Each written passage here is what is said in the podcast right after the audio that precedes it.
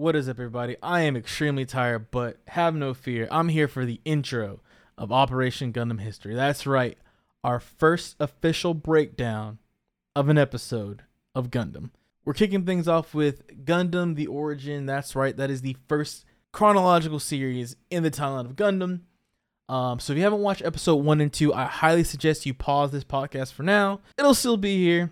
Come back to us. We we, we miss you, but but we'll be here. We'll have snacks and water for you at the door. And uh, go watch those episodes on Hulu if you have Hulu. If you can buy it and afford to pay for it, by all means, buy it as well. Flex on us. My friend George blessed us with his presence as we go through this journey through Gundam the Origin. That's right. It's said Gundam the Origin, not Gundam Origin. Without further ado, here is myself and George talking about episode one and two of Gundam the Origin. All right, everybody, what's good? I got a treat for y'all. We are finally jumping in to one of the series in the Universal Century. But before I we jump in, I got to introduce my guest. He hit me up. I was so glad, so happy this is happening. Give it up for it's George, George Loftus. Hi everyone, how's it going? Yeah. So, um, first off, you had the PSP games. You you were talking about the series and whatnot. Like the DMs and Twitter, I was like, oh, this is the one. This is the one. This is what I want to talk to, with me about this. Dude, I've I've been obsessed with Gundam since I was ten years old. Like I, I growing up, I always thought Star Wars was going to be the coolest thing that I ever saw in my entire life.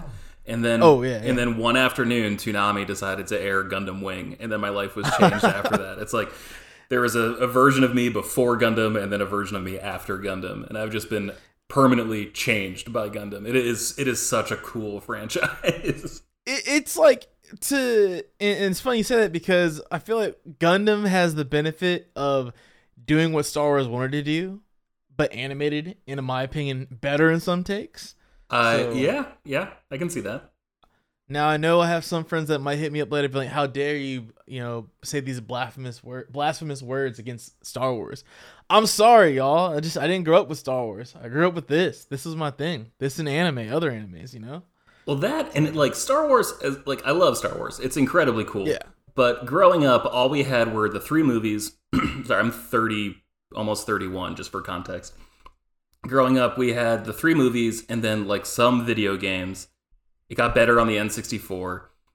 And then that was actually like what got me into comic books was the fact that like they were making Star Wars in comic books, and I was like, oh, that's that's cool. Like I want more of the story, so that's how I got into that medium. Uh, but man, Gundam Wing just came out, and like it was there for me every day for like a year, you know, like It was so sick. Yes. and it had just Yeah. a killer J-pop soundtrack, and I'm like, what the hell is this? I've never heard anything like this before. It's incredible.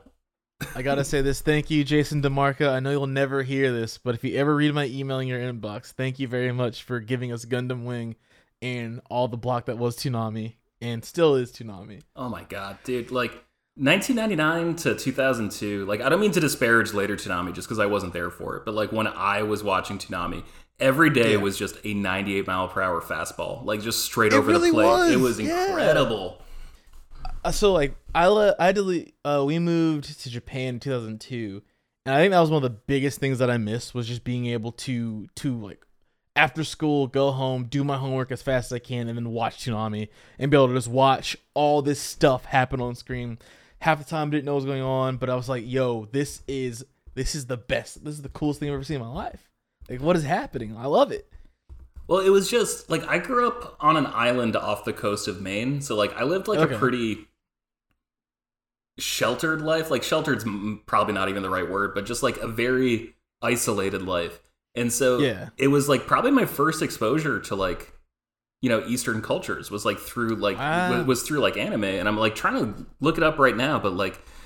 Yeah, Ronin Warriors was like the first show I remember like being Ronin obsessed Warriors. with. Like just coming home that from show school was so good yeah just doing my math homework like as fast as possible just to like be done in time so i could just like focus on ronin warriors like that that do we swear on this podcast uh, we, we can swear yeah okay yeah. i'll i'll try to save just like three just so like there's like better emphasis when i do that shit was so good man like it was just Oh, was. everything i didn't know i wanted and so to like segue from that and then like be exposed to like dragon ball z the big o Rurouni Kenshin, like just everything they were throwing at that time. And like, granted, they had the benefit of like 15 years, I guess, of like modern anime developing in Japan so that they could just like pick and pluck like the best stuff just to throw at Western audiences. But it was such a special time to be, you know, like this weird prepubescent kid who like didn't know any better and was just like open to new stuff. Like it was just, it was really awesome. Like I, I don't know And- how to explain it to newer generations. and like the added benefit was like we were some of the ones that first experienced that coming to America. Like that was the first time it getting to the states and seeing like you know Japanese cartoons and all the other foreign works. We're like, whoa, this is so much cooler than watching you know what was it, Batman animated series? Yeah, uh, I mean, let's, let's, let's not say things we, we can't take No, back. I- I, mean, I, I, I mean, I like those too. I like those too, but I think the uh, like the characters and just how different they were compared to like watching the American like cartoons and comic book based stuff. oh, for sure. that like they did it for me. they had completely different ideologies. They had completely different motivations. Like it was just like such a a amazing like just exposure to something so categorically different than what you were used to. You know, Yeah. like there was just like such a weird emphasis on pride like in those early shows I remember watching. And not that like American shows didn't care about pride and honor and that stuff, but it was just different, you know. Yeah, yeah, it was it was very different, very different. But you know what else is different? The art style in uh, Gundam: The Origin. I messed that segue up so bad. we are gonna dive in to episode one and two. Episode one, Blue Eye Casval. Episode two, Artesia's or Artesia's. Uh, was it Sorrow? Yeah. Sorrow. Uh, to be fair, they don't really know how to pronounce it in like the Gundams I've seen. Like it, it changes between Artesia, Artesia. Like it, it's a little a little fluid with how they pronounce it. Yeah. they they definitely took more liberty uh with these with the like I guess the prequel and like giving them accents and like dignity, showing that they're royalty and whatnot. yeah. So like when uh who is now Char was Edward, you know, it was a very emphasized to be Edward and not Edward. Yeah. Even though that's what we wanted to look at and say. Oh man, But- that. So this is the tough part. So okay, real quick. When I was like heightened most obsessed with Gundam, I was like talking to the people at Suncoast Video. I was talking to the people at Borders, and I was like, "Is there any Gundam thing you can import for me? Like, can I order it to the store here?" And one of the first things I got was Gundam the movie, Ooh. which was like uh, the compilation of the original series. yeah, yeah, one. I couldn't One, right? find I couldn't find one until a couple years ago. To be completely honest, like the I got uh, movies two and three, and they were like the dubs. Nice. And I I don't care about dubs or subs. Like I I really just want the content. I don't really care. Like I'm able to forgive. I'm like oh well the voice acting was weird. Like that's fine. I can forgive that if it if it is the case. Um. And so it was so weird just because I went from Gundam Wing to that, which was made 20 years before Gundam Wing Oh yeah. and so I was just like, why does this look like crap? Gundam Wing looks so good. And this was like before the internet was like ubiquitous, so I couldn't just like, oh, this was made so much earlier than than Gundam Wing. Uh to be fair, Gundam Wing is, if you ask some people, the worst dubbed of them all. So oh my god, no, That's it's it's like it's iconic. Yeah, it's iconic at this point though. I'll kill you. It's like I just invited you to my birthday party, man. like, Right. that that scene is honestly one of the the coldest scenes in anime history. But it's just like, man, Huey, like relax, just a little, just a little bit, relax, bro. Like it's not that serious. Hey man, But he year- he had a mission. He had to save the colonies from Oz. Okay, he was he was a little preoccupied. Didn't have time for for a debutante birthday party. You hate to see it, not being able to enjoy life. Well, the year now is UC 0068. This is how, well, really, the series of Gundam kicks off, and of course, the one year war. So, um, first off, the intro to it was really cool and like sick. It just, it just sucks they gotta wait like a good four or five episodes so you really get the Gundam action. Um, yeah. but yeah, like, what do you think of Blue Eye Casval? I, I I liked it because it reminded me of how really slow the series can be, but it gives you the details and like there's so many little things that get lost where you know most people like, oh, I want to watch these these suits fight. It's like, whoa, whoa, whoa, here's why they're fighting. Here's how we got here, and it did a really good job of giving us like, hey, this is how Zeon started. This is uh the person who was over Degwin, and these are the Zabis who are evil. And there's this little tiny family of the Rals that are no longer relevant. But what what are your thoughts on Blue Light Casval before we really dive into this episode? I was kind of against this series when it was first announced, to be honest. Like, Really? I, yeah, man. Okay. I thought the mystery of everything and like just sort of like hearing things and like finding weird fan translations about, you know, like Mm. video games that had discussions, like just like all that stuff. Like I thought that was super fun to do, to be honest. Like I felt like a Gundam like archaeologist at that point where I was trying to like Yeah. figure out the secret history of this thing I enjoy so much. And I was kind of against this series and then I saw it and like do you think this was at all influenced by Game of Thrones? Because I don't. So politics- I've never watched Game of Thrones. Okay, all right. Ever. Yeah. It's- Ever. Yeah, it's fine. So, um, okay, so you're the literally the wrong per the worst person to ask. I'm sorry. it's all good. It's all good. Sometimes, sometimes you just gotta put it out there, see what happens. Yeah. I'll make a reference later on that you are not gonna understand, and it's okay. okay. Um, I think so. The original series, like I'm gonna be contrasting this with the original series, which I know pretty Hmm. well. I assume you know it fairly well.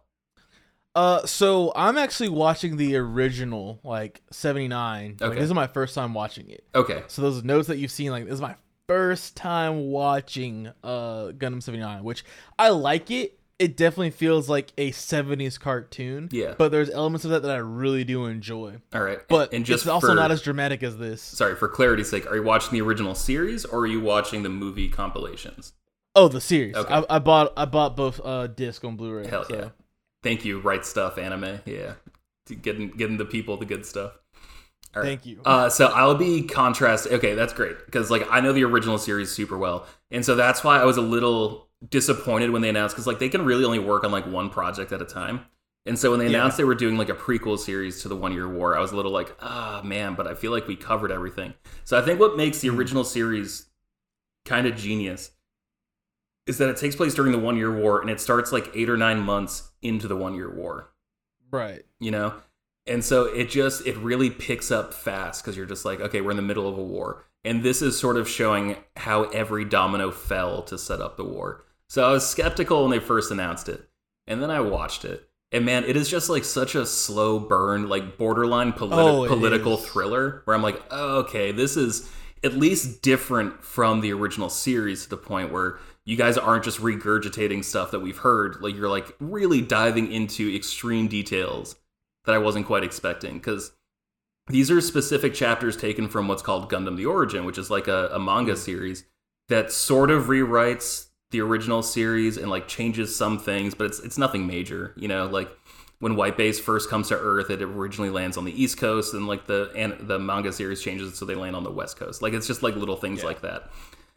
Uh, but then, man, just like seeing like all the heartache and pain that these characters went through before they are fighting what's called the one year war. It's just like, oh man, these dudes have been through it. Like they have gone A through lot. so much stuff just to get to a point before they go through even more crap. Like it's just it's kind of amazing what they were able to pull off. And they they turned skeptical me. I like this series.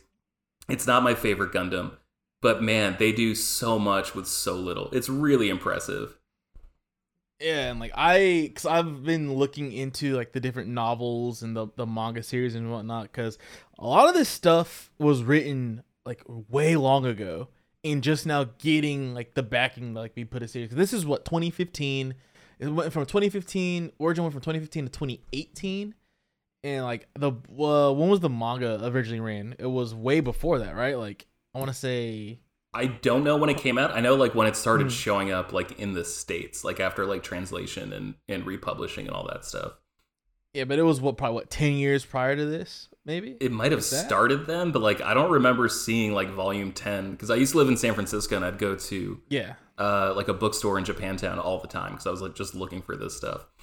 And I don't remember seeing the final volume. Like it might have just been like out of stock and I'm just like, you know, projecting like my experience to be the the true experience. but uh, I, I don't remember you. seeing it there for a while, you know, like Yeah, because when this was out, I was I was grad when this came out on like like the movies came out.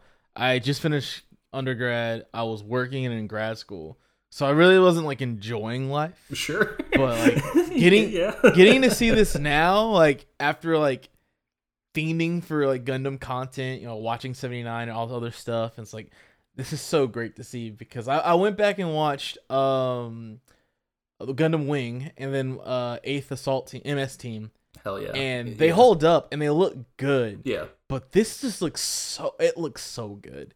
It looks so good. That intro sequence is so fire. And then like we were talking about it before we started rolling, but just the details in the face and like the outfits and just all the little things that you don't get with some anime nowadays. You get it with with Sunrise and their content. Well, They did a really good job of like emphasizing those small details with the characters. it's So- super funny because like the original series had like no details at all, right? no. And so it was, I think it was like an influence of like the Gundam model line, like the Gunpla stuff, Mm-hmm. where they just added like a whole bunch of like random lines to like this, like the legs and the arms. And it was like, oh, you can take a marker and fill this in and it'll just like add more detail. In the original series, there was like none of that stuff. They wanted everything to be like smooth and like uniform and whatnot. Yeah. But then like the Gunpla scene got so big and they started like adding like the actual panel lines to like the Zaku arms and stuff. And they just reflected all those details in this like OVA Yeah. series. And it was just like, oh crap, man, like that looks like the best possible model kit I could see at like some sort of competition or something. Like it was, Right. it was incredible. And like it looked I mean, it's like clearly like CGI, but like it looked better than like, you know, like a Gundam video game, which like I wasn't really expecting it to have like, you know, such like high detail models of the the actual mech units. It was really impressive. Yeah, and like it's uh it it was just like I said, it's just buttery smooth. Like well like, like I play a lot of fighting games Mhm. and so I play a lot of ArcSys fighting games. So they're really good at doing that 2.5D and and really pushing that Unreal Engine. And it felt like I was watching something that ArcSys would have made and be like, oh yeah, if they'd been a game that looked like this, I'd I'd buy three copies. One Oh man, you, you missed Like, your day, great. dude. Back on PlayStation, they had Gundam Battle Assault. I know. I, I didn't have a PlayStation back then, but maybe I can go find them now. Oh man, that But- dude, that game rules. I, I don't play fighting games. So I don't know like how good it is as a fighter, but like just being able to like put you know like Wing Gundam against like a Hy-Gogg from like Gundam 0080, it's just like oh man, this is like all. It's literally like fantasy playing battles. With, yeah, it's literally just taking action figures and just smashing them together. It's super fun. Uh, I gotta find like videos or something of this. Well, especially well, that came out before a lot of the series were dubbed. So you just like I'd see like okay, I know that that's from 083, that's from Gundam Wing, and then you'd see that like this one suit. You're like, what the hell is that? Like, Like, where oh. did that guy come from? this one's neat. Yeah. Is this new series dropping? New to you. yeah, and it's just like no, that actually came out uh, 20 years ago. And you're like, oh damn it. But now we cut to to Daikun supposed to get his speech, and I actually have a video clip. That's right, we've raised the production value. I got a video clip for y'all. Hold up, let me let me. You expect me to sleep at a time like this?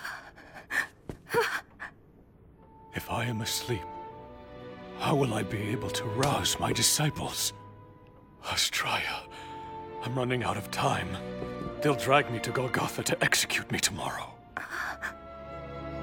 And when they do so, I will address the world from atop my cross.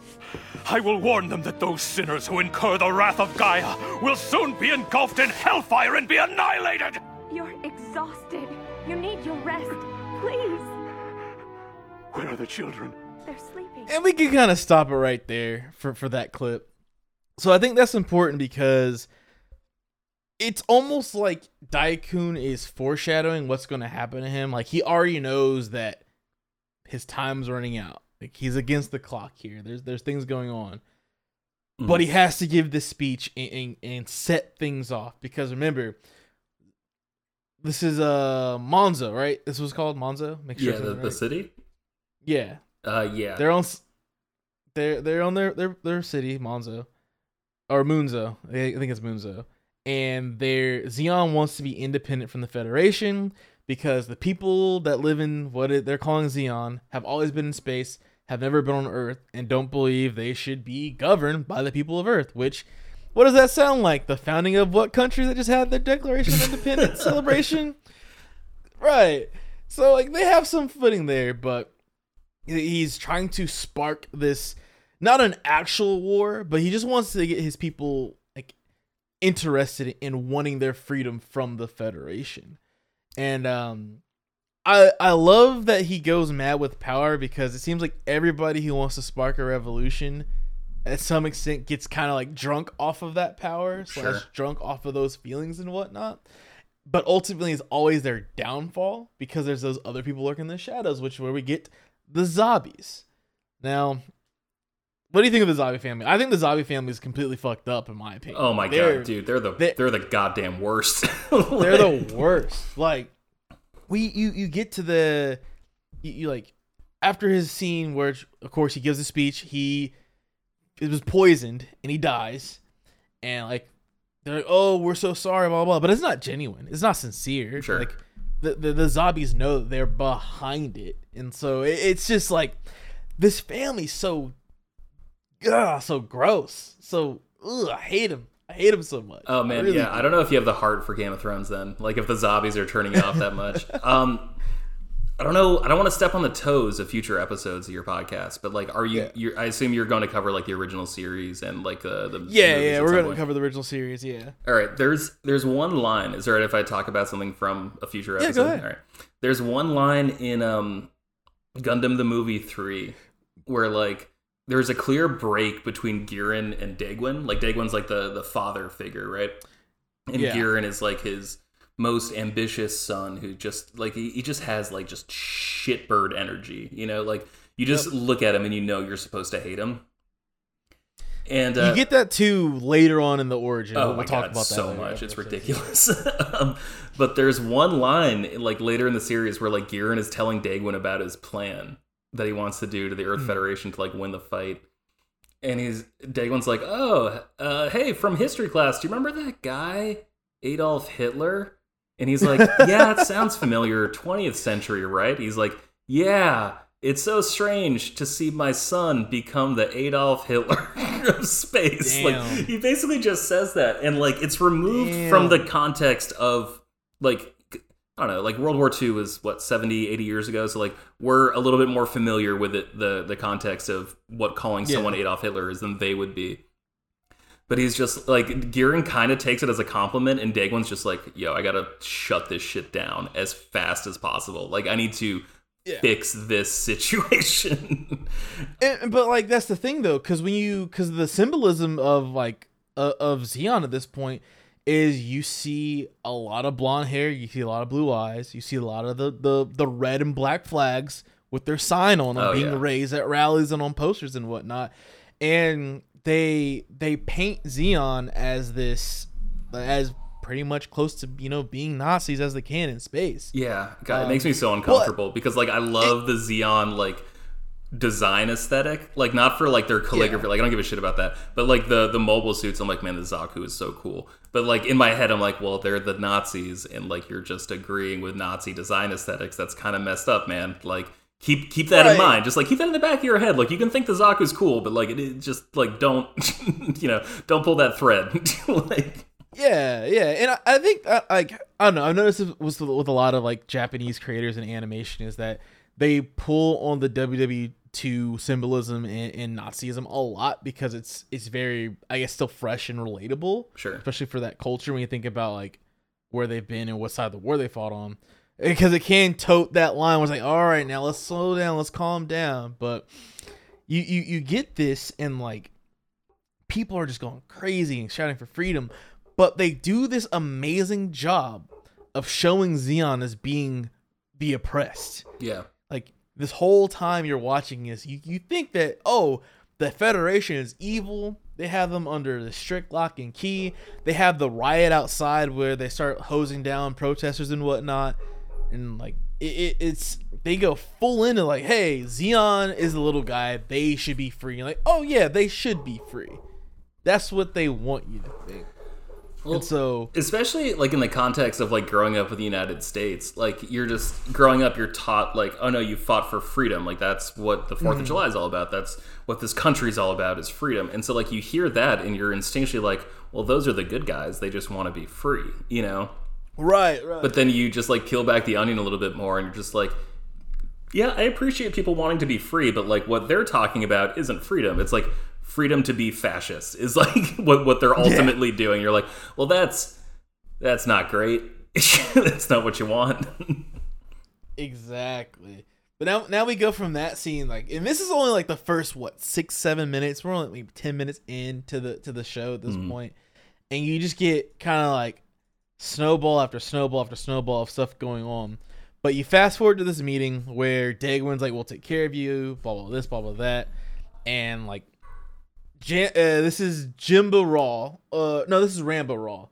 Ramba Ral is not having it. So in in the Zeon Federation, or well, on Munzo, you have the Raw family, you have uh Dagwin and the Zabis, and then you had Daikun, who was the founder of, of Zeon and the teachings of Zeon Right. which we'll get into that actually in episode two. But like these three families are coming at a head, and the Rals kind of seem like a like a helper family. Hmm And um, after this conversation they have, they're like, "Oh, we're gonna help y'all," blah blah blah. Ramba's like, "No, no, no, no," and this is what Ramba has to say, which kind of sets our sets Char, well, at this point, Casval into what his future self's supposed to be. Yeah, it was super weird to see like the breakdown of families, right? Because it Mm-hmm. it felt almost like like capos, right? Like in like a mafia, where it's just like the different families like run different areas of like daily life. And so it was so weird to see like again like another this is this might be like another Game of Thrones illusion. Um but it is just like the different families and like the different banners and like okay, we'll unite under certain circumstances, but otherwise like we're looking out for ourselves. And that's just like such a weird origin for Ramba Ral considering his context like in the original series where like he just shows up and he's like a consummate professional soldier. And I'm not saying that he doesn't do that here. Like we definitely see hints of it in this episode and the second episode and actually like the whole series if we're being honest. Um but just to see like uh Jimba Ral, like his dad, like where he stands, and then seeing like Ramba Ral and like how he fits into the equation. It's really fascinating to to peel back that layer of Gundam and sort of expose some some flaws in you know like what was originally just like super super direct character development. You know, Yeah, and with that, we're gonna roll the clip. Lady Astraia, may I have a word with you?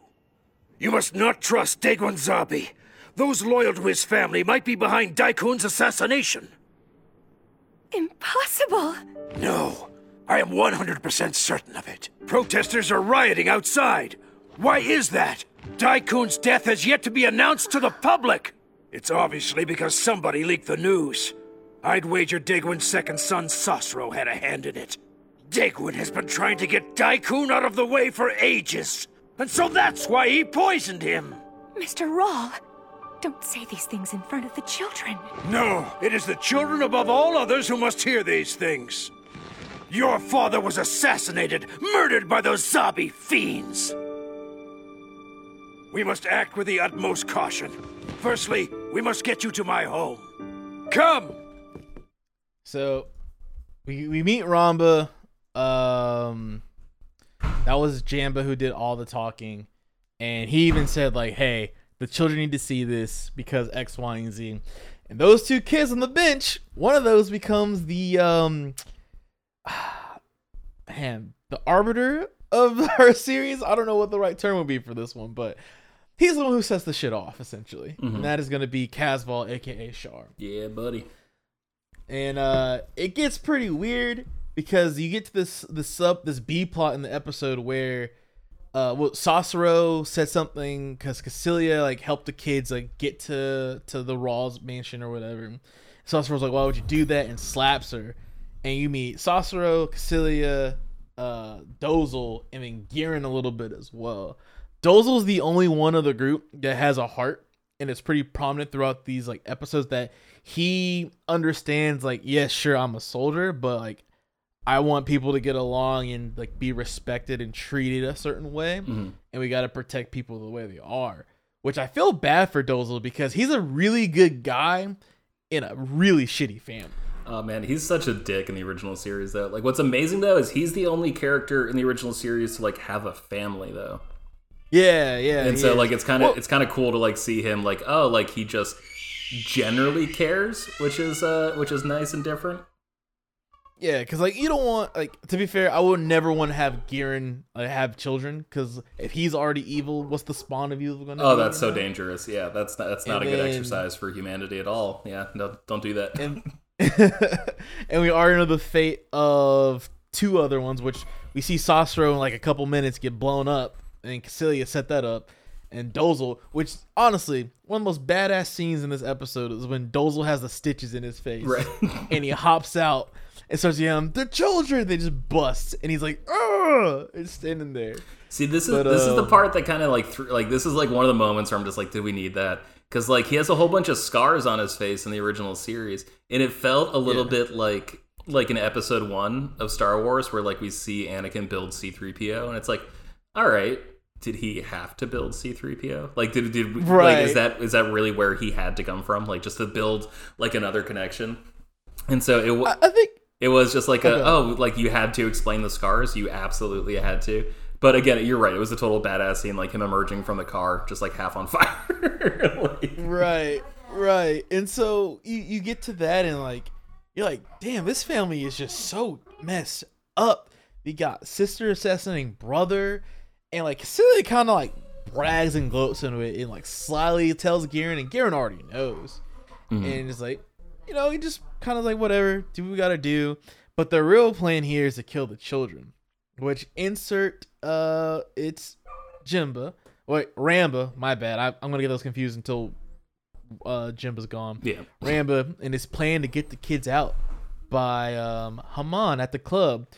I like the nightclub. I feel like that was a good like mutual spot to just kind of have where things were chill. Even though it was chill, it's like, hey, we got to do this in secrecy. Well, kind of a little on it's the good nose of being underground. right. Like Yeah, it- it's yeah, good yeah. vibes because like you don't really see like we see the worst parts of the life in the Gundam series, but we don't really see them like enjoying anything. Yeah, and that's true. There's not a lot of downtime and feel good moments in this series. in, in, in, in literally any of the Gundam series, except for the one The- where like Gundam is a fictional thing and like they battle versions of the model kits they built. That's the only time you ever see these. Like anytime anyone has fun in Gundam, which is like Yeah, a, a so- meta textual Gundam series, which I don't know how I feel about. But in like the Universal Century, no one smiles. Well, like why would you smile? like because there there is constantly war and then when they give you those brief moments of oh look there could be peace something tragic happens and you're just like what do you mean Yeah. what's happening but um yeah we you get like Kycilia goes and, and, and confronts Casval the child of all people and we start to build what is gonna eventually be the legend of Char. How he's what six or eight years old, and is like, I'm not afraid of you. Like, I don't care who you are. I am not afraid. mhm. Like, what a baller! Like, what, what your thoughts on that? Because like, we're getting a lot of like character development of Casval right here and there, like the, the formative years. Sure. Yeah, and it was him establishing like I'm not going to be the kind of person to back away from a fight, which is just going to have such an impact on the rest of the Universal Century. Good God. Um, I wrote a note. So I had a couple beers the other night when I was like rewatching this. Did you get a little uncomfortable during this scene? I did. I have the clip if you want to. If you want me to pull it up. yeah, is it just me? uh, was, I was there recorded a, it. Was there a little too much like sexual energy? That part. Um, let's look. We don't have to play the whole thing, but it get it gets really weird. Yeah. And like it's really important to note that like even though Kycilia looks so much older than Char, she's really only a couple years older than Char. So like it's Yeah. you know, it's one of those things where I guess I don't, I don't know. Like I, I have no idea what the what the intention of the scene was. I just know I was like- uncomfortable. like She'd be like thirteen to fourteen years old. yeah, but she's yeah, but like, she's built, eight. dude. She's, She's built like like, there's woman. like a like a woman's NFL league Yeah. in space. Like she is so yoked out of her mind in this scene.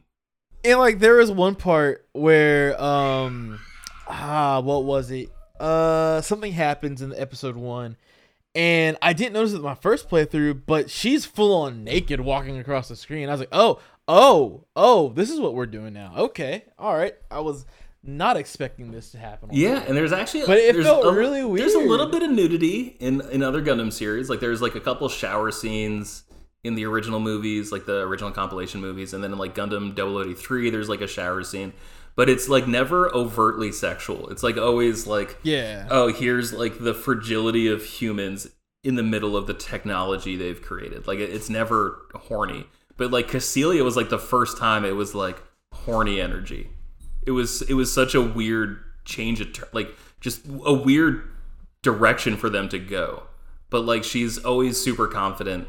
So like I guess it's in character that like she would not be you know like ashamed of being naked in a room, you know, like she's just very commanding just in general. Um but yeah, that was also just weird to see just like such aggressive boobs in a Gundam cartoon. That felt like a first. Like, Cause yeah, there's this whole four minute scene I, I record. I'm not gonna play it, but it's just four minutes of her who is appears to be a grown ass adult with a child mm-hmm. who really they're only like maybe five years difference in age at this point in time. Yeah. And you're just like, this is not okay. yeah. Like I kind of don't like this at all. But we get to we get through that and like, you know, Ral has his grandmaster plan to bust them out of their captivity, which honestly, the deception is really cool in that, Yeah. whole scene. Having uh Haman come in and say, "Oh, I gotta take the kids' orders," blah blah blah. But you get to you really get to see because I mean, obviously this is Casval's episode. You just get the drama that goes in. You get to see the symbolism of, of Zeon. You get to see like the families divided and whatnot. The infighting between them. Uh, how there's a struggle within like, you know, like the the real struggle is which they mention at one point the spacenoids and the humanoids, which when you watch Gundam 79, if you ever watch just like Gundam Wing or Gundam 79, which is the original Mobile Suit Gundam, they don't really mention the spacenoids versus humanoids things. Well, it's, If uh, they it's do, spacenoids versus later. earth noids was the thing. Earthnoids, yeah. Uh, is it is Earth or humanoids or both? Uh, I don't recall humanoids from anything. I, I just remember earthnoids and spacenoids being like not quite derogatory, but like not quite Yeah. positive either. Let me change it in my notes then. Yeah, the Earthnoids because if you were to watch it straight up at a certain point, you like you get kind of lost. Like, why are they so enhanced and so different and whatnot? And they kind of explain how Daikun and Zeon are just like, yeah, we're in space. We're trying to achieve X, Y, and Z, which we're going to talk about in the next episode coming up pretty soon. So you, you you get that name drop, but you're also like, what does that mean? Like Yeah. that's your actual conflict of the whole series. It's not Federation versus Zeon. It's Spacenoids versus Earthnoids. Yeah, and like I guess it kind of plays out between Earth Federation and Zeon, but like it really is like it's, this came out like after Unicorn Gundam, which I think is like one of the best series of Gundam ever. If not for the It's so beautiful. sick, like just sick, oh. sick animation. Like the score in that, I think is like one of the most beautiful things I've ever heard. Like I just listen to that That score while I'm doing work. That score reminds me of My Hero Academia, Okay, but like better. It's just I don't know it- why. it's such a gorgeous good. orchestral arrangement. Like it's just it's genuinely beautiful. Uh, but they really hint at it there, and it's important to remember that like the origin came out after Unicorn, so like there's a Hmm. whole bunch of like extra layers of context when we just like see them struggle, and we're just like as the audience, if we've seen Unicorn, we're just like, oh, but they don't know certain things, and I'm not gonna say what they don't know because spoilers for for future episodes of this great podcast, but it's just really interesting to see like what people think the fight is about and then like what the fight becomes in later series where yeah. it's it's like i said i was against the series when they first announced it but like man the layering that they get to add in to the entire gundam mythos is just it's incredible it's so good it's so good And now it wouldn't be a rescue mission without things going wrong. Um, I'm actually gonna play this clip. It's two minutes thirty seconds. I'm not gonna play it all. I'm gonna you're gonna get the key parts, but if you remember, they're on the, they're they're trying to leave in the gunship, the gun tank, and they run into little crossroads where they get stopped by like three gun tanks. And well, let's just say something goes down that a, a child should never do. Who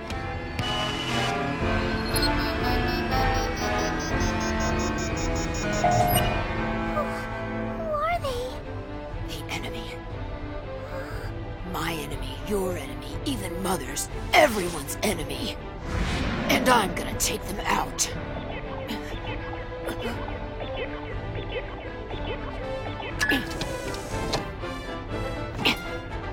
I see. I can fire from here. Disengage safeties. Ready!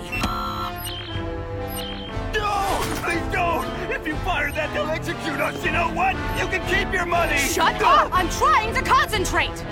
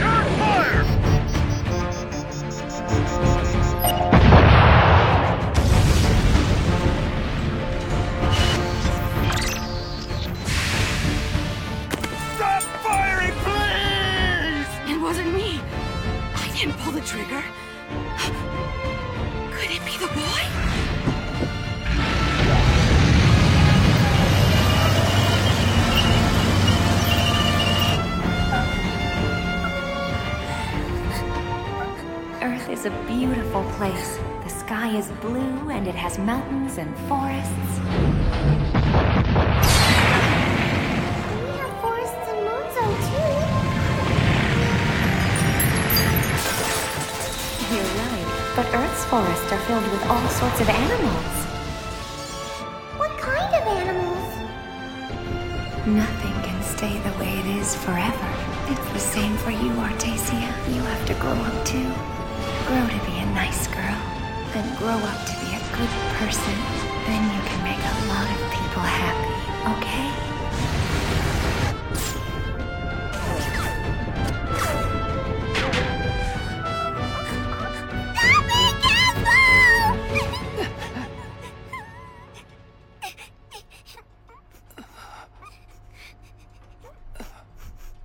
think I can stop it there because that pretty much sums up everything. That is a child bloodthirsty in a gun tank. Like, this dude takes out three grown ass adults, six grown ass adults, if there's two people in per tank, without the single care in the world. Like, what were you doing at six year old? I wasn't killing, trying to kill people. No. I was like counting poorly, you know. Like I, I'm not gonna pretend I was like an exceptional kid. I, I had my priorities, and they were like, you know, God, I hope I get like two cookies today. That would be cool. You know. Correction, he's 11. He is 11 years old. My bad. Okay. Uh, Artesia is six then.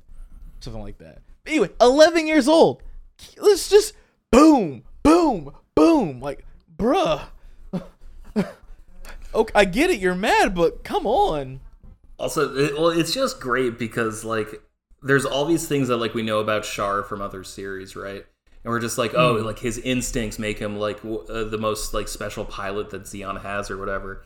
And it's just incredible to see him like his his first go, you know, like in the co- Yeah. in the cockpit of a, a mobile suit. This is like a weird retcon that like the gun tanks were everywhere because like in the original series they were part of uh, Project Victory, which was like them mm-hmm. trying to develop a a close range, a medium range, and a long range mobile suit to counter Zeon's mobile suits. And so we were always like led to believe that like gun tanks were special because they were part of like the Gundam project basically. And so just to like see them here, it's really cool to be like, oh, okay, so they existed before the original Gundam series. All right, okay, I can Which I can were- swallow were- that pill because like there's nothing inherently special about them. They're just like really big tanks, you know. Yeah. Like there's nothing. Which we're about to get into the next episode because we find out mobile workers are just construction trucks that look like humans. yeah. Which fantastic designs, by the way. I I, I wish our construction trucks and vehicles in the, in the real world looked like humans because I feel like I would be less threatened by them, but I would probably respect them a little bit more when they're on the highway. Sure. Like, Yeah, yeah, I don't want to get in that guy's way. Come on, Caterpillar. Yeah, get Right. get, get at it. Come on, guys. right. Quit dragging your feet. We're in the 21st century. Damn it. Exactly. We thought we were gonna have flying cars and mech suits. Yeah, you- we got Teslas. You liars. That's about it. Yeah. But episode ends where we go to space and, and we finally see space and how they escape what is going to be hell for their mother and Munzo as it breaks out into full on resistance and war. Uh, which obviously, like as a parent, you want to protect your kids, which is why she sends them away with that plan. Which we find out in episode two, which we're about to go into, is that Haman was Casval and Artesia's uh, sister. So or something like that, right? Mhm. I'm pretty sure that's correct. Yeah. Yeah. yeah, like sister. So that was her aunt saving them. But the real importance of episode one is just to establish who Zeon is and the internal conflicts within Zeon and how we get there. Um, how Zeon Daikun becomes a a martyr for the cause and gets put on the pedestal, but unfortunately, what his actual teachings are gets muddied and lost in translation. Oh, completely bastardized. Yeah, just Oh, just yeah, re- for re- people. reappropriated by the Zabis. Yeah, it's so terrible because like if it kept if it was pure i i wouldn't mind like seeing Zeon do their own thing like as a human being if i was in that situation like, yeah like let them do their thing that's fine that's their their principle their belief but of course gotta have somebody stir the pot a little bit that instigation like eh, let's not do this yeah. I mean, I got this quote, and I'm sorry because I'm not entirely Okay. sure which uh, which clips you've played, so I might be covering something that uh, that listeners have heard. But Degwin Zabi says at one point, the Zabi family will shoulder the responsibility of history to come. In J- i don't have that clip but i do know what you're talking about Okay. and that is a whoo what a line Yeah, and, ju- and just the arrogance of that is like it tells you everything you need to know about the Zabis. It's incredible. It's such good villain making. it i i love me a good villain i i love me a a good just righteous villain and like the Zabi family kind of scratches that itch a little bit. And it's like ooh they could be so much better if they just weren't pure evil but just like chaotic good you know? But all right let's go on to episode two artesia's sorrow which t- in my opinion i think this episode title is a little misleading because she's only really in the beginning and the end. Hmm but i digress. But one of the coolest things happens where we learn about you know not only what what Z- uh Daikun's teachings were but we see the mobile workers and the beta project that leads into the mobile suits which is fantastic. But um any thoughts on episode one you want to share before we hop into episode two?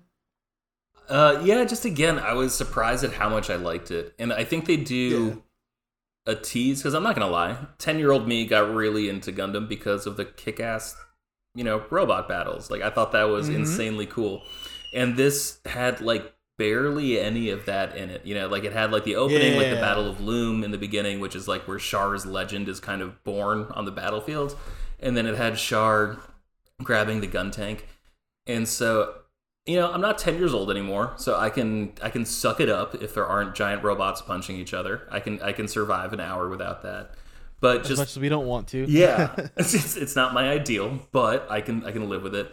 But it was like really impressive just to see them sort of like pick at so many things that like fans have sort of speculated about and just like balance them all so precariously. Because like we knew as fans that like there was another Zabi kid who died but we had no idea like really how he died you know? Like yep. like a excuse me sorry didn't mean to rick and morty all over this microphone um uh and so like we knew like oh yeah he died in a bombing we're like okay but like what does that mean and so for them to like actually like fill out the context and like use that to build up like the mythology of the other characters is like it, it was it was just really well done. I wasn't expecting this when they announced it, and I was uh, I was pleasantly surprised. I'm like, okay, I'm not 10 years old anymore, but this feels like it's not made for 10 year olds, so that's okay. Yeah. And I, I think I mentioned this in the interview episode that I did with my friend Cody, where they've done a fantastic job with over the 40 year history of this franchise being very consistent Mhm. and like having the big details stay stay big and they're prevalent throughout the whole series. It's not like, oh, it's mentioned once but never again. It doesn't really play anything. Oh no no no. We're gonna make sure that if something happened in this this period, it is affecting like the whole story. Or if it happened here, it's gotta like be consistent the whole forty two years we've been doing this. And it's pretty amazing considering how many Gundam series like fill in blank spots, right? Yes. And so like um like there was the original Gundam series, then there was Gundam uh, Zeta, then there was Gundam Double Zeta, then there was Char's counterattack. And it's like that all went like it- also ninety like uh one of the pocket eighty three. Yeah, but like, Um, but those happened later. So like, there was Gundam Zeta, Double Zeta, then Char's counterattack. And it's like that all happened back to back to back to back. Like that was the Hmm. the linearity, I guess, like of, of Gundam series. And then all of a sudden, like for the tenth anniversary, that was when they did 0080. And they were like, okay, how do we Right, tell a story that doesn't break any pre-established rules? And like Gundam 080 is probably uh, it's not my favorite, but I think it's like realistically the the best done Gundam Yeah. series. Like I think that I think it's six episodes. It's fucking incredible from start to finish, and it just I got that. Just- I got. it uh, just kicks your heart in the balls. Like it, it'll just ruin you. it is incredible stuff. But like they do that without breaking any rules from other series. And like this was like such a kind of risky proposition to take just by like doing this series. But like I don't know, like aside from like the gun tank being already established, like they did a really good job of like expanding the mythology without breaking the mythology. Yeah. Yeah.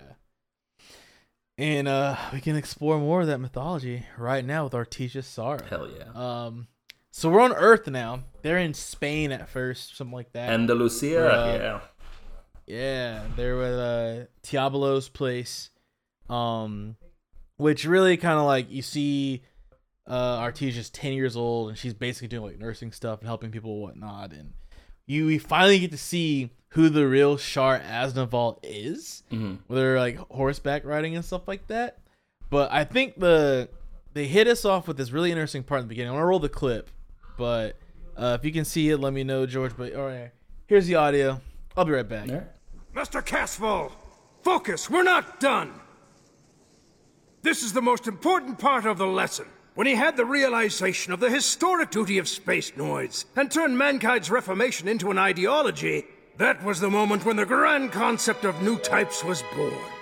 In every age, prophets have been solitary figures. Even Daikun's ideology was not readily accepted by the people. Hmm? Are you listening to me, Master Casval? Huh? Of course. Then let us continue. Only after humankind has gone into space, where they can see Earth as a single living organism, will a time of evolution finally arrive. These Newtypes will not only transcend current imperfect human communication, but they will achieve true mutual understanding and gain new physical possibilities to become this world's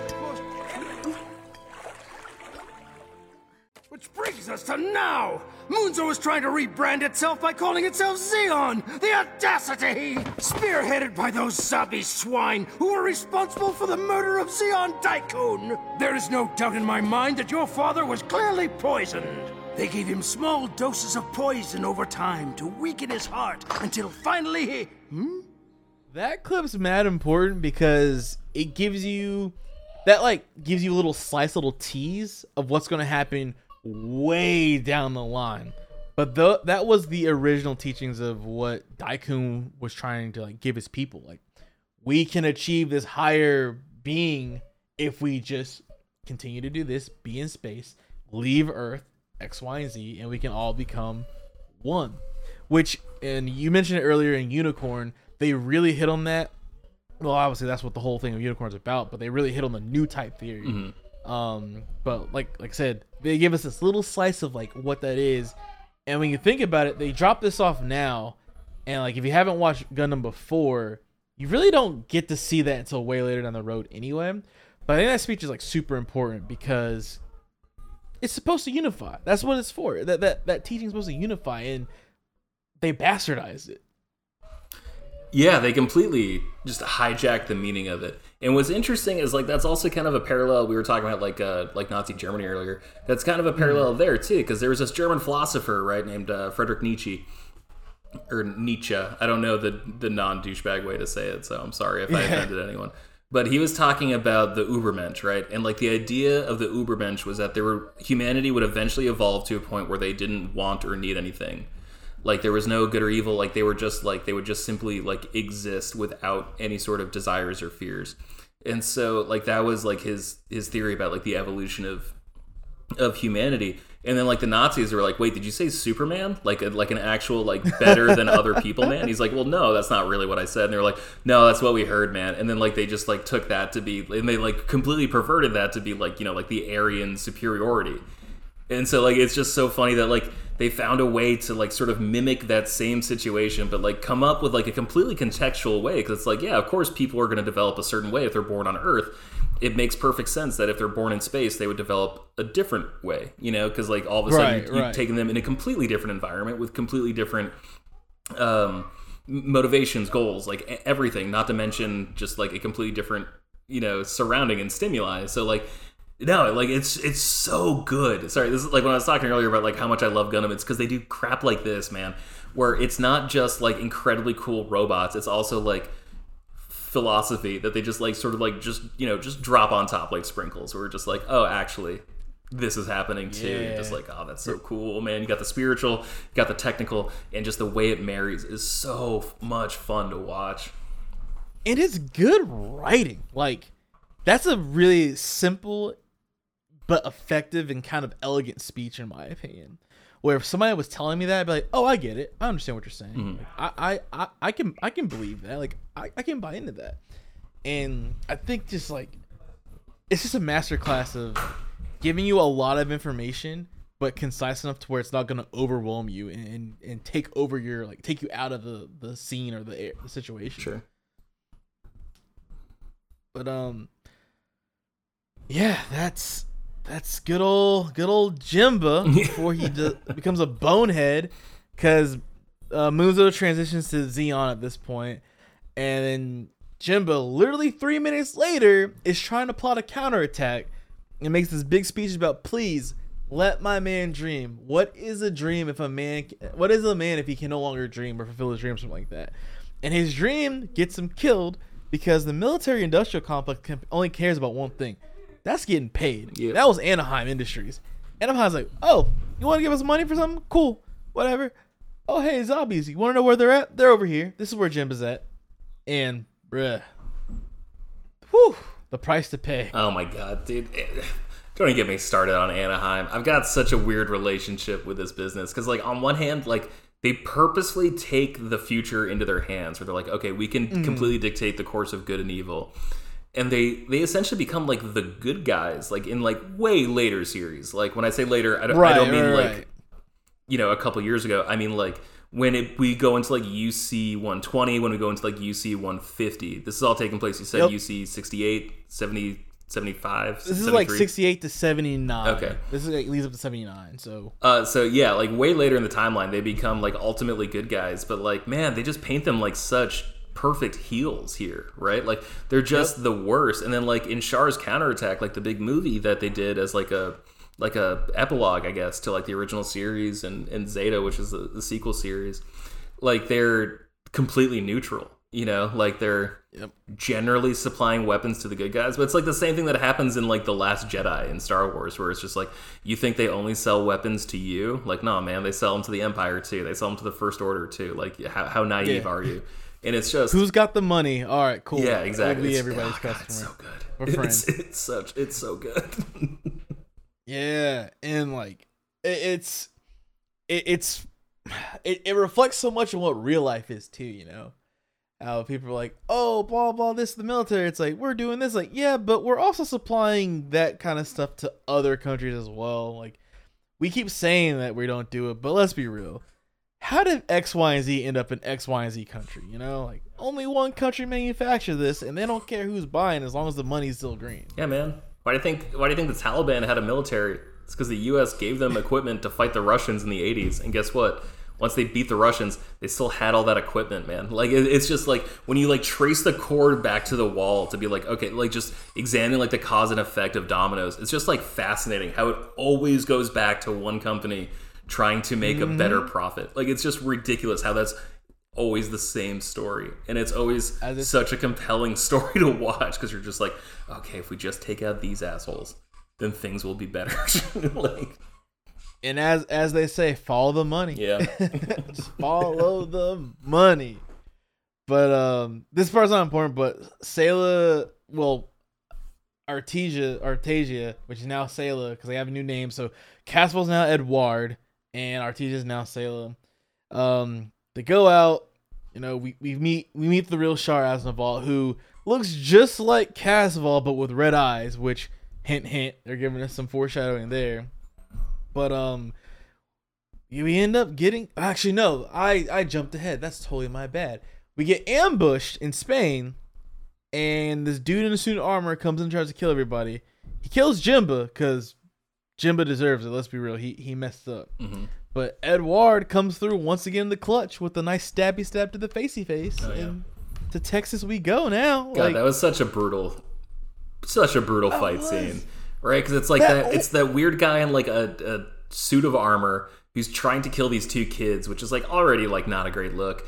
And then all of a sudden, Casval just yeah, he goes ape shit again, right? And like he's got some slits on his helmet, and like Casval manages to thread the needle and just stick a sword right through like this dude's slits, and he just like falls down like a, a giant like uh like staircase almost. Like he's on like a balcony, and it's just like Oh, the, the balcony collapsed, Yeah, and uh, it's- Casval are, uh, and them are just he's like bracing against the side of his window. Oh my god, it's so just like visceral and like brutally violent and like I don't know. When I was watching that, I was just like, The guards got shot up outside the place too. Was- it- they did not hold back. but just watching it, I'm like, man, it, are mobile suits like are they somehow like more like a dignified way to die? Like are they like a more civil form Right. of combat? Because you at least don't have to see someone be like completely dehumanized, right? Like Right. Like there there's some moments where I remember we'll talk about later, but somebody didn't die and they just were floating in space. I'm like, oh, that's the worst. Like that would be the worst Yeah. thing to happen. But for the most part, your suit blows up. You're gone too, buddy. Yeah, man, Like, you got a little compact a nuclear fusion reactor on you. Like you're you're you're gone, but you're gone. You're gone in a flash. You know, like that's at Yeah. least like I, again. I don't know if there's any like dignified way to die, but like that has to be better than like you know being stabbed in the face through like a half a centimeter wide you know like eye hole by some 11 year old kid. Yeah, exactly. It's just it's so in brutal. rubble.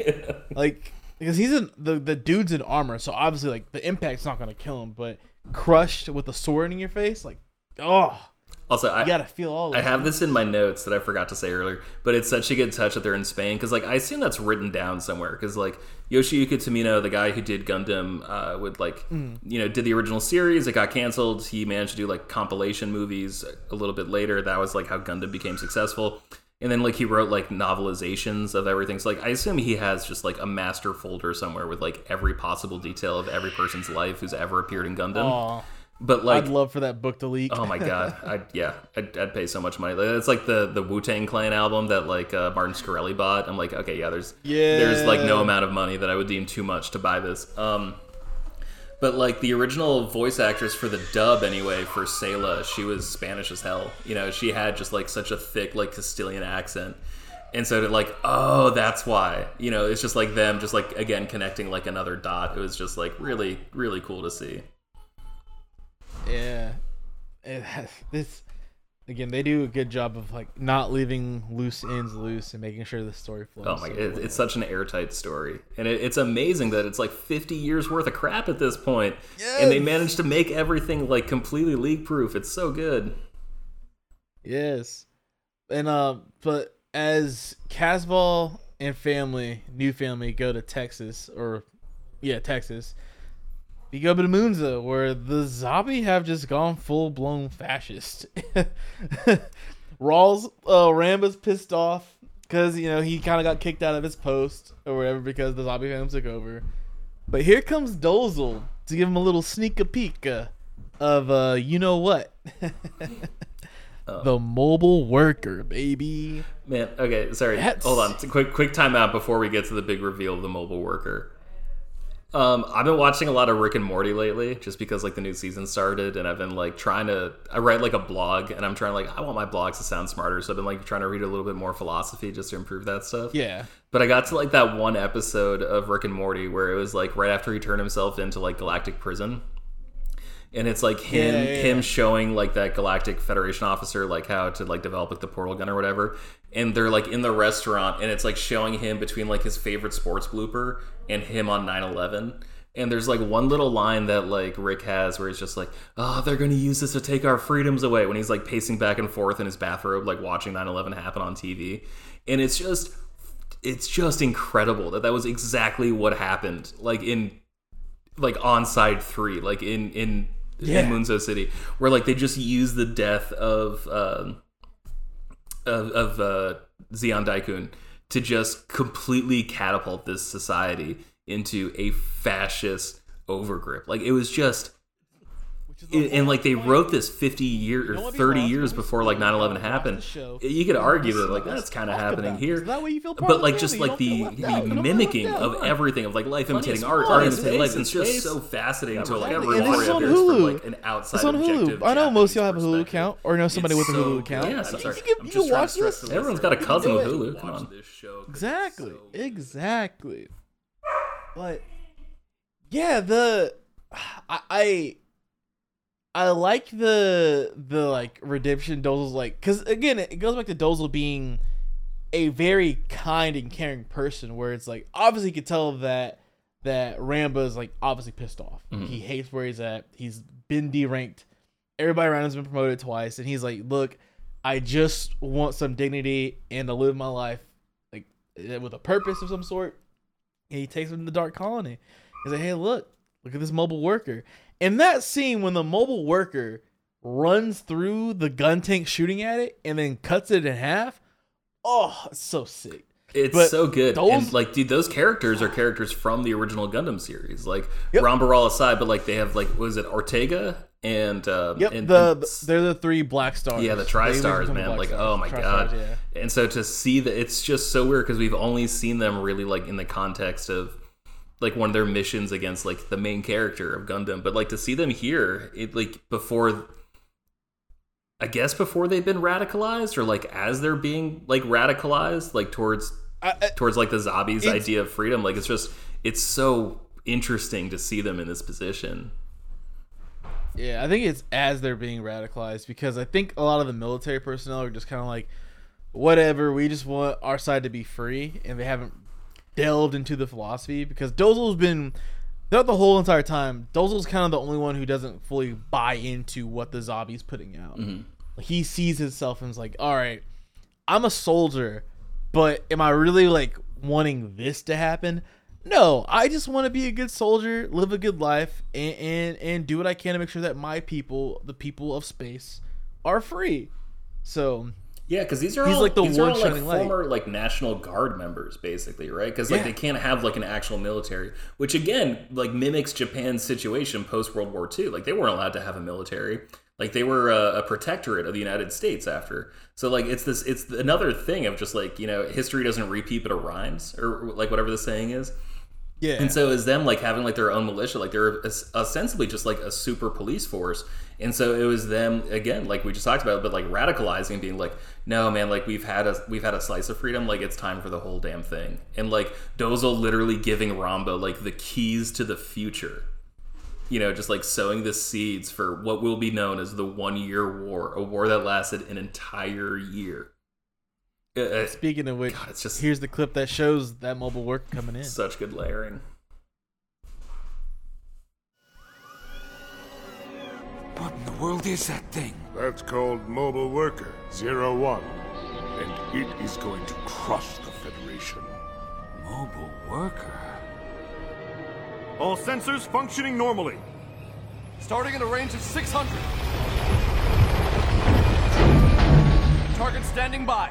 How'd you get that gun tank? It's a Federation MBT we acquired through back channels. And we're back.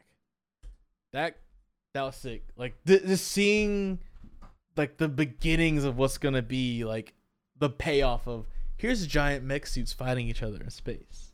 Oh, so satisfying. Man, and yeah, I, I hate to be that dork again, but there's like two bigger illusions happening here, right? Like it's like a it's like the Manhattan Project, where like what Oppen- yeah. Oppenheimer is just like I am become death when he like realizes like this invention he created is like how it's going to be used, and then it's also uh, like kind of almost like a communist illusion too, right? Because it's like very specifically a mobile worker, you know? Yeah, like, yeah.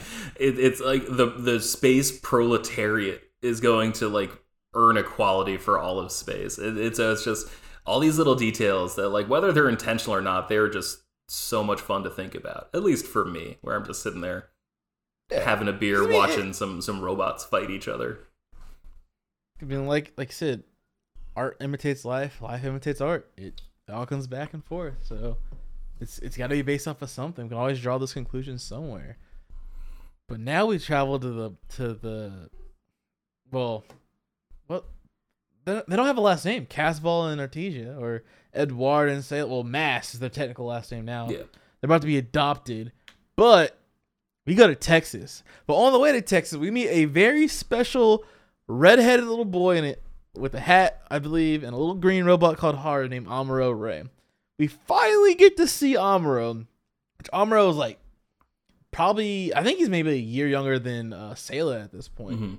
Uh, he's he's he's a, he's a child following his dad Tim as they go. They're also going to Texas, but they're going to a different side for a different reason. But Loum, aka Texas Colony, is where we end up at, where uh, there meet the Aznable family, which we all know the Aznable is the last name of our one of our leads, aka Char. Yeah. Where we see that, where I said earlier when I got my times messed up, Char and Edouard look exactly the same, except the real Char has red eyes, which you'll understand later is why Char always wears glasses so nobody can see his eyes because he has blue eyes. But um, yeah, they get to the planet and their their actual mother passes away, and then shortly after Lucifer, which we cut back to the Artesia sorrow part where we get them crying, her crying, because like Char, um, Casval walks in like looking like a zombie, where it's like mother has died, and then just earth shattering everywhere. Everybody's sad, and you get you get the note. Um, mean, honestly, she was treated awfully when she was locked away in her chambers, which sucks. Mhm. But the the promise is never fulfilled to see their mom again. So another blow to not only just just Casval, but also Sayla, or I guess I'll say Edouard, but also Sayla. How they just they don't get to see their mom ever again. So they they're really just kind of on their own at this point in time. And was it here or was it earlier in the episode where Say was like, "Yeah, mom, I like it's been 50 full moons. Like they told me a, a full moon happens once a month, and that after It's literally right. It, this is the exact same scene. Okay, got. Because she's writing the note out brutal, saying like it's yeah. been it's been so many full moons, and then boom, the news comes in, and like because the ink falls all over her notepad, she reads it, starts shaking. Um, I'm gonna be so go big when I see you." She says something like that, and you're just sitting there Yeah. like, "Oh, that poor kid." Like, Poor kid. Watching it again for the second time, it hurt even more because you're like, damn, she's just not gonna have happiness for a long time. Cause then, like the when Lucifer dies, the cat the cat passes away, and it's like, damn, Lucifer, like Croak too, like she has nothing. She literally has nothing, and uh, it's so bad. But we have another very pivotal Edward scene where they're at the bar. This bar fight for a teenager is wild. oh yeah. But I don't know. You can you can what drink at 16 in in Spain? I assume in in outer space times you could probably drink at like what 14? Like Something like that. I'm, I, I'm sure if we're in space at that point, alcohol is like, eh, it doesn't have effect on people anymore. Shouldn't. yeah, just oh, don't don't open the wrong door and you'll be fine. Yeah. right. But he pours the beer on the dude, saying, "How long are you gonna follow us?" Because obviously he has superior, you know, intellect and very prominent and pays attention to what's going on around him, and just pours the beer on the dude, and the dude's like, "Oh, okay." And scrap, and a teenager kicks a grown man's ass. He like annihilates him. He like borderline humiliates him, right? He he could have killed him because he had the wooden plank with the three nails. Mhm. I was like, oh man, he's gonna go Negan on him, but he didn't because once again, once again, Sayla's like, please no, don't do it. The only times that that Edward stops is when Sayla's around and says says to not do something, and he's like, all right, I'll do it for her. But literally two minutes later, he goes he leaves because the real Char passes this test and is gonna go to this young military academy. Also, dude, hold on, It's like- time out. I'm really glad you say that because man, is that also true in the original series. It's Yeah. uh got the crisscrossing. Sorry, again, spoilers for future, but it's just this is what we're talking about. We're just like they did such a good job of telling a previous story without stepping on the toes of anything that was already established. God, the more okay, so watching it, I'm like, okay, this is better than I thought. But like talking about it with you, I'm like, fuck, man, this is way better than I thought it was. Right, right. So, because like I've only I'm ten episodes in, I believe about ten. Uh, yeah, ten episodes in on Gundam, uh, Mobile Suit Gundam. Mhm. So there's more scenes where Sayla's like stop and he does it because I already got to one where there's a battlefield scene, but that's been the only constant that stops him from going over too far. Right. Like, it's. I guess this is one weakness, but he's still a cold blooded killer in some regard as well. He's the Red Comet. Sorry, spoilers. He's the Red Comet. The Red Comet. But yeah, the real Char passes this exam, and here's like the first real anti-war claim that we get is his dad's against war. And he's like, you're not gonna go to the military academy because Char dropped out of high school. And oh, I forgot to roll this clip. That's also really funny. But it's a clip where um the principal's talking to Teabolo about like, oh yeah, your son scares me. He his son scares a grown ass man. Gonna run the clip. We have seen many young students pass through our doors over the years, but Will, I have never come across one like Edouard. He has a keen mind, acute sensitivity. He's a special boy with many unique qualities. However, there's a coldness to him. He's hard like a steel knife, just waiting to cut you. It's my concern that one day he will be the cause of some sort of catastrophe. So Edouard is scaring grown ass men and beating up dudes in bars immediately afterwards. And you know what? I think the military academy is for Edward. Char, I don't know. Char's dad's anti-war, which, like I said, the first time in this series that we've seen somebody say, "No, war is bad. War is stupid." What do you think about that? I think it's interesting that they waited so long to sort of have that message because that was such an important part of the original series. I guess like every Gundam series, when you get down to it, is like it. Dr- That's like the main part. Yeah, It- it- anti-war. yeah, like, it dr- war's dumb. No well, meaning. like as a ten year old, I didn't get that. Like you know, you'd see horrible Right. things, but like you know, like I said earlier, like I just showed up for like the big robot fights. But like watching it now, like every series is like heartbreaking, where it's just like showing you like the absolute worst parts of humanity is always when they're fighting each other.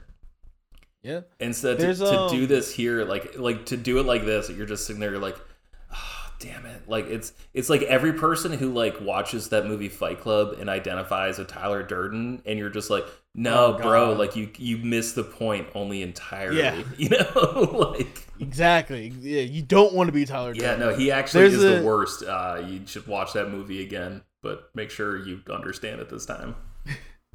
there's an intro for one of the episodes i think like the last two or three episodes in this in in origin where the narrator comes in i'm going to use that as the intro for the episodes because it asks the question of like when will humanity learn that war leads to nothing essentially is what it says and it's like and now here we are for this war that keeps on happening because people just don't learn and they don't learn. There's also a really good quote in Unicorn I'm going to pull when we talk about Unicorn eventually in the series. So, but um, yeah, Char. Well, Char and Edward go to the military academy, but Edward has not got in, which that's in episode three. But um, yeah, he just fucking leaves Sayla, bro. He's like, hey, I'm leaving. At the foot at the grave of not only their mother but the cat. He's like, hey, I'm out. I'm going to the military academy. I don't know when I'm gonna come back or if ever. He's like, what? Really? Like, you're just piecing out like this at a time like this, bro?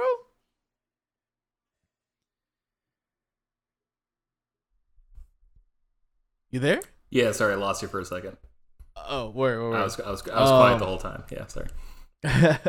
no, it was. Uh, I was talking about like he's leaving for the military Mhm. academy, even though he like his sister's in the worst place ever. Which I guess it, it can be Artesia's sorrow because she's finally she's super sad at the very end, but the whole middle you don't really see her at all Right. until like the last fifteen minutes. But yeah, like we get the this Edward's gonna go off and do the thing and, and go along with Char, which we're gonna see in episode three how fucked up that gets.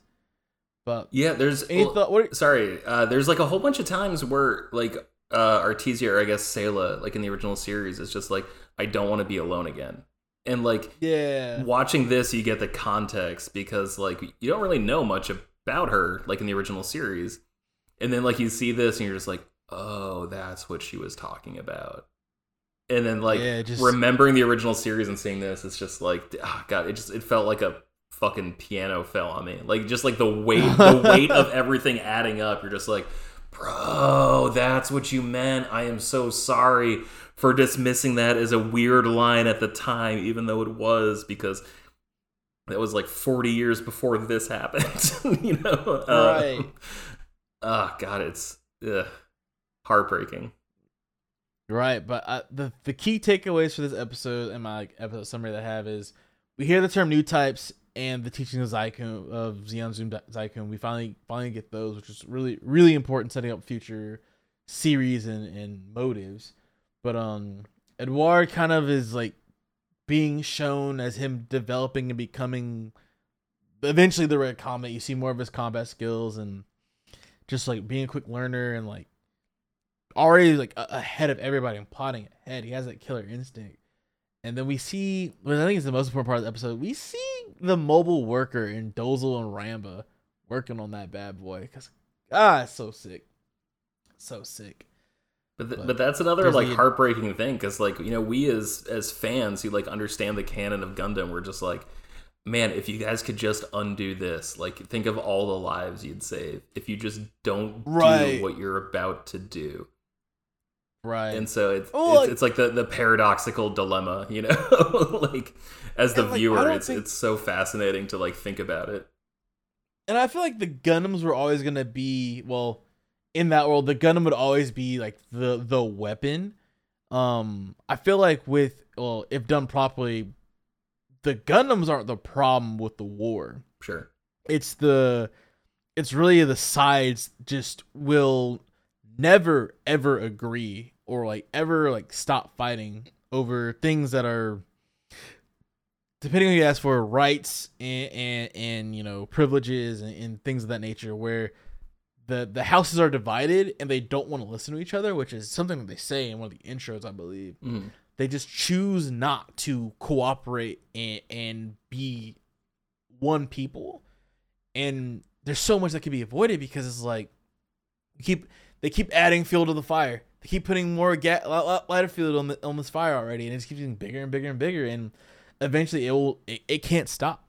well, it's pretty. I don't think it ever does. It's pretty stop. amazing too, because like we're recording this. What today's July fifth, right?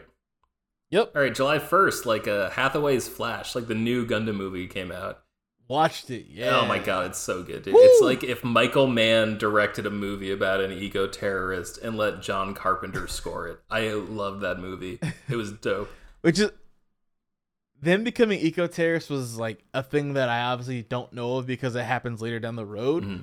But it's like dang, all this because we can't leave Earth alone. Bro? Well, it's that, and it's also like, dude, this takes place like in canon, what twenty six years after the One Year War. So then it's yep. like uh, I'm sorry, I'm trying to do the math. Like 35 years it's after tw- the origin, and so it's like, man, you guys yeah. still don't. 12 years it. after Char's counterattack, something like that. Yeah. Uh, no, well, it's 12 years after Char's counterattack. So, yeah.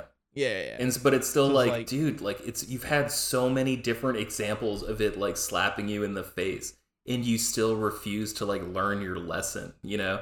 And so it's like the same fight that's happening in Hathaway's Flash. It's just different names.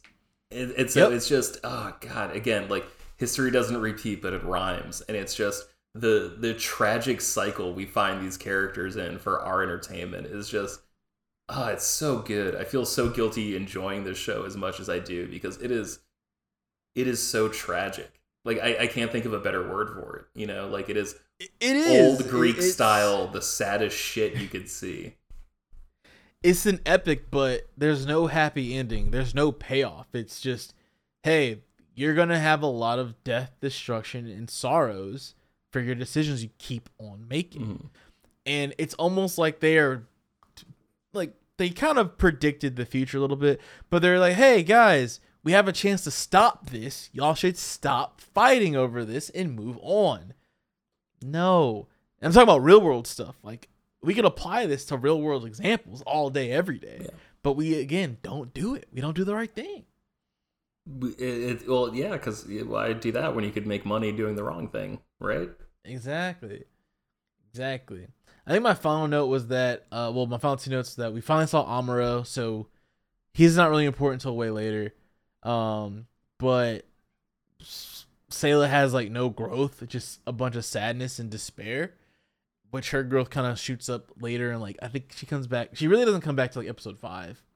Um, she's around in four, but I don't think she really has like a significant role in it. But it, it's like man, this was a good episode to get everybody else's character moved and, and pushed forward. Well, it's except the one who was titled. It, it's so sad too, because like Sayla's character, Yeah. spoilers, really doesn't get a whole lot of development in any of the series. And I think part of that is because Yoshiyuki Tomino, the guy who like created Gundam and was like the the showrunner for a whole bunch of like the the first couple series, he like really stressed how important it was to use the same voice actors for the same roles. And I'm pretty sure the Hmm. woman who voiced Sayla was like either sick or dying for like a bunch of the Aw. sequels. And so I think that's why her character like didn't really get much of an appearance. Like she's in the original series and she's great in the original series. And then there's a sequel series called Zeta and I think she has like one or two scenes.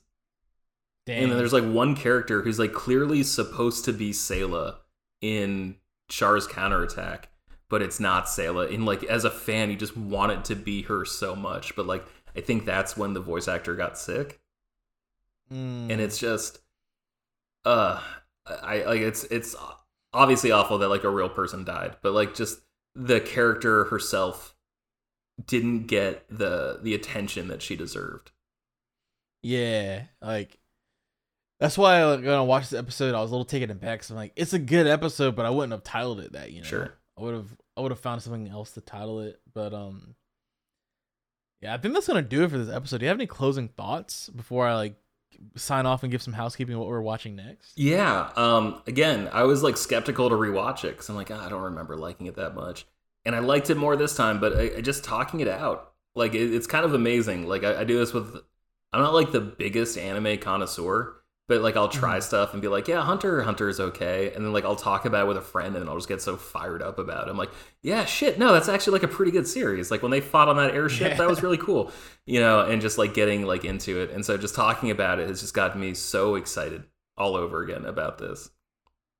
I'm glad you were enjoying it. I had a lot of fun too. I know this is the first episode. We'll we'll we'll, we'll, get it down. I'll, I'll do some better show notes and preparing. You know, get the clips. We can watch them ahead of time and whatnot. Now that's on me, but it's gonna be a fun ride. Before I sign off, first, thank you, viewer, and then secondly, most importantly, thank you, George, for spending your time and part of your evening with me. Like I really appreciate it. Yeah, of course, you know? man. I'm always down Thank to you. dork out about Gundam. Yeah. Next time we're gonna gather up and we're gonna watch we're gonna watch and talk about episode three, Dawn of Rebellion, which is a super important episode, probably the second most important episode of this whole series. Mhm. And then episode four, Eve of Destiny. So we're gonna go two at a time for right now for this series, and then I don't want to do. I don't want to jump into seventy nine right after this one. Oh, uh, I'm watching Gundam, uh, the original Mobile Suit Gundam, but I think it might detour and talking about like MS08 team or something like that. I don't know. If you want to be a host for that, sure, you're more welcome on. But figuring some things out as we go. But we'll see y'all in probably like uh, I'd say like two or three weeks or so. But thank y'all for coming by. Y'all be good now. That is gonna do it for this episode. Thank you so much, George, for blessing me with your presence and knowledge and, and helping me through this journey as we go through the Universal Century. Um, again, episode one and two on Hulu. In two weeks, we will have episode two, which will cover three and four of Gundam the Origin. So if you can, please catch up. This is why we're doing it bi weekly. That way you have enough time to watch the episodes, digest it, rewatch it, maybe take some notes. But we'll be here. We'll be here ready for you. All right, y'all. Discord link is in the description. Hop in there and join the conversation. Find our socials as well in the description. Go ahead and like the podcast, give it a rating, sub to it, share it with your friends, your dog, your your sister's dog, your coworkers. All right, I'm starting to ramble, so y'all be good, stay hydrated, and we'll catch you in a couple of weeks.